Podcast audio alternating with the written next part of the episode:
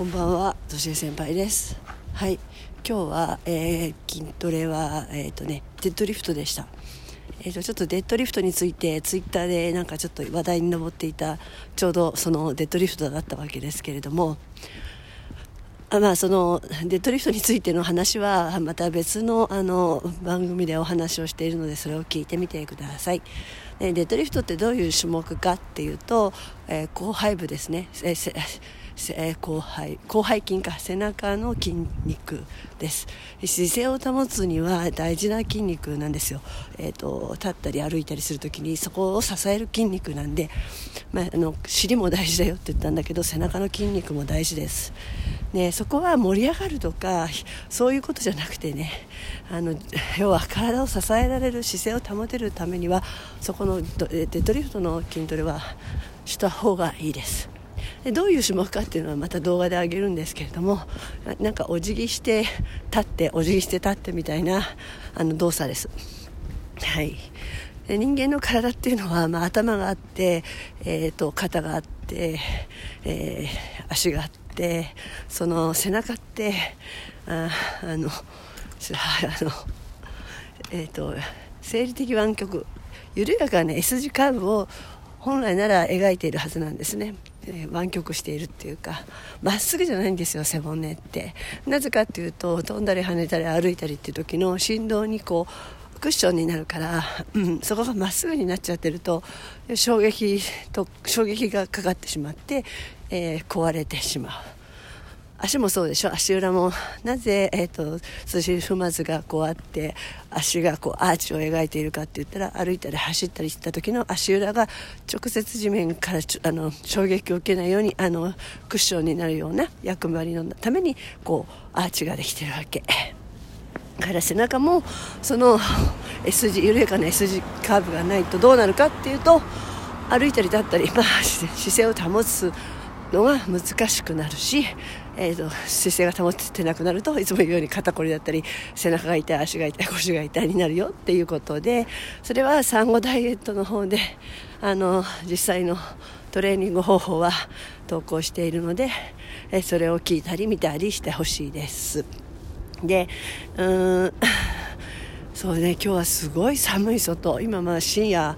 12時回ってるのかな？それでなんで今歩いてるかっていうといやいつも歩きながら撮ったりもするんですけどあの家に私今鍵がですね、えー娘が中国から帰ってきて2人で共用してるんですよ家の鍵を。だからあ私の方が朝早く出るので鍵は預けていくわけで、えー彼女が家にいなかったりするとあの開かないわけですよ。だから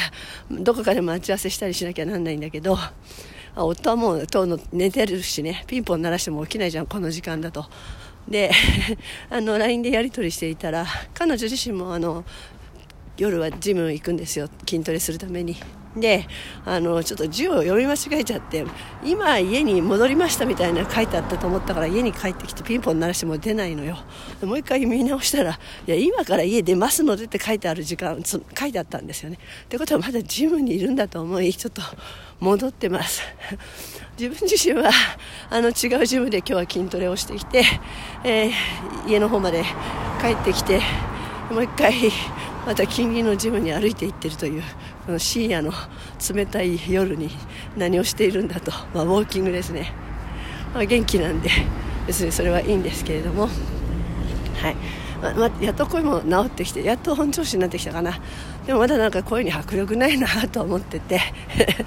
あのやっぱり仕事柄で喋ることが多いし、えーで子供相手だったら伝えるしあの話しなければわからないこともあるしコミュニケーションって本当にあの言葉って大事だなと思うわけ。で話せないとやっぱりあのノンバーバルの世界でつながることもできるんだけど言わなきゃいけないこともあるじゃない。でその言わなきゃいけない時は声が変なチョコだとさ なんかかっこつかないわけよ。最終的に私はなんか、まあ、決断しなきゃいけない立ち位置にいるから、ね、最後の砦にならなきゃいけないのになんか最後の砦がこんななんか変なチョコな声だとちょっと、うんマジかっこ悪いなと思って。るんです。でもまあそれがちょっとねえー面白おかしくなってそこでににこやかになるのもそれはそれでいいのかなと思って。あのねやっぱり止めなきゃいけない時危ない時なんかはちょっと私もね声を低く相手に分かるようにしっかり伝えるんだけど 声が出ないと仕事になんねえなと思って。あこれ声あの何怖いってやっぱり喋れないっていうのは怖いね。うん。伝えどうやって伝えようになる？まあ今だったらねいろんな方法がありますけども。ねあの端末であの 字を見せることができたりするんだけどやっぱりその時のトーントーンが分かんないよね。トーンマナー、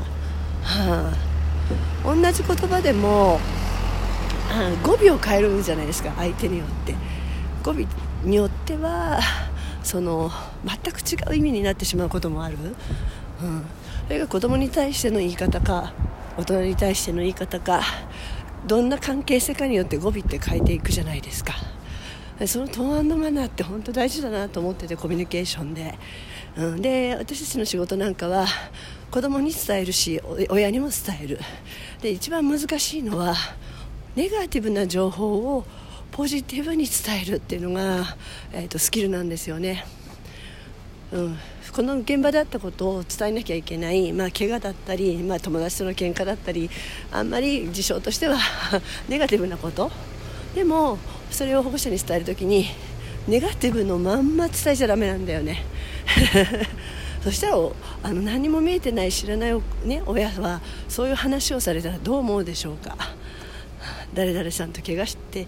誰々さんと喧嘩して怪我をしてしまいました。だけを言うのか、まあ、どういう事情があってどうこうこうでこうで怪我をしてしまったんだけど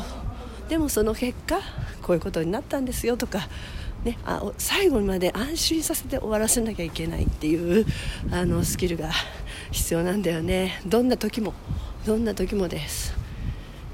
不安のままに終わらせてはいけないコミュニケーションを。そうするとどんどんどんどん不安って大きくなってあらぬことまで考えて妄想して、うん、それでまた あ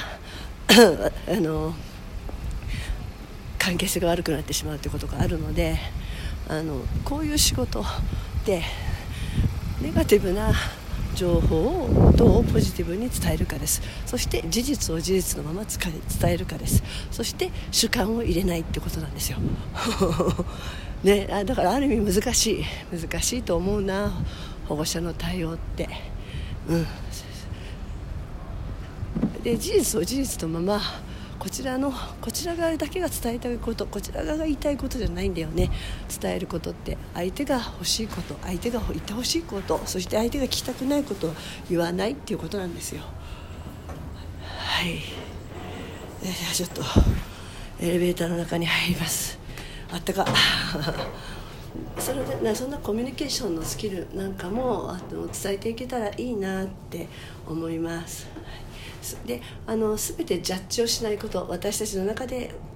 正しいも間違いもないんですよ。相手が受け相手受け取った相手が決めることだから、うん、ちょっと今これから、えー、とジムで娘と待ち合わせしてもう一回帰ったら収録します。では。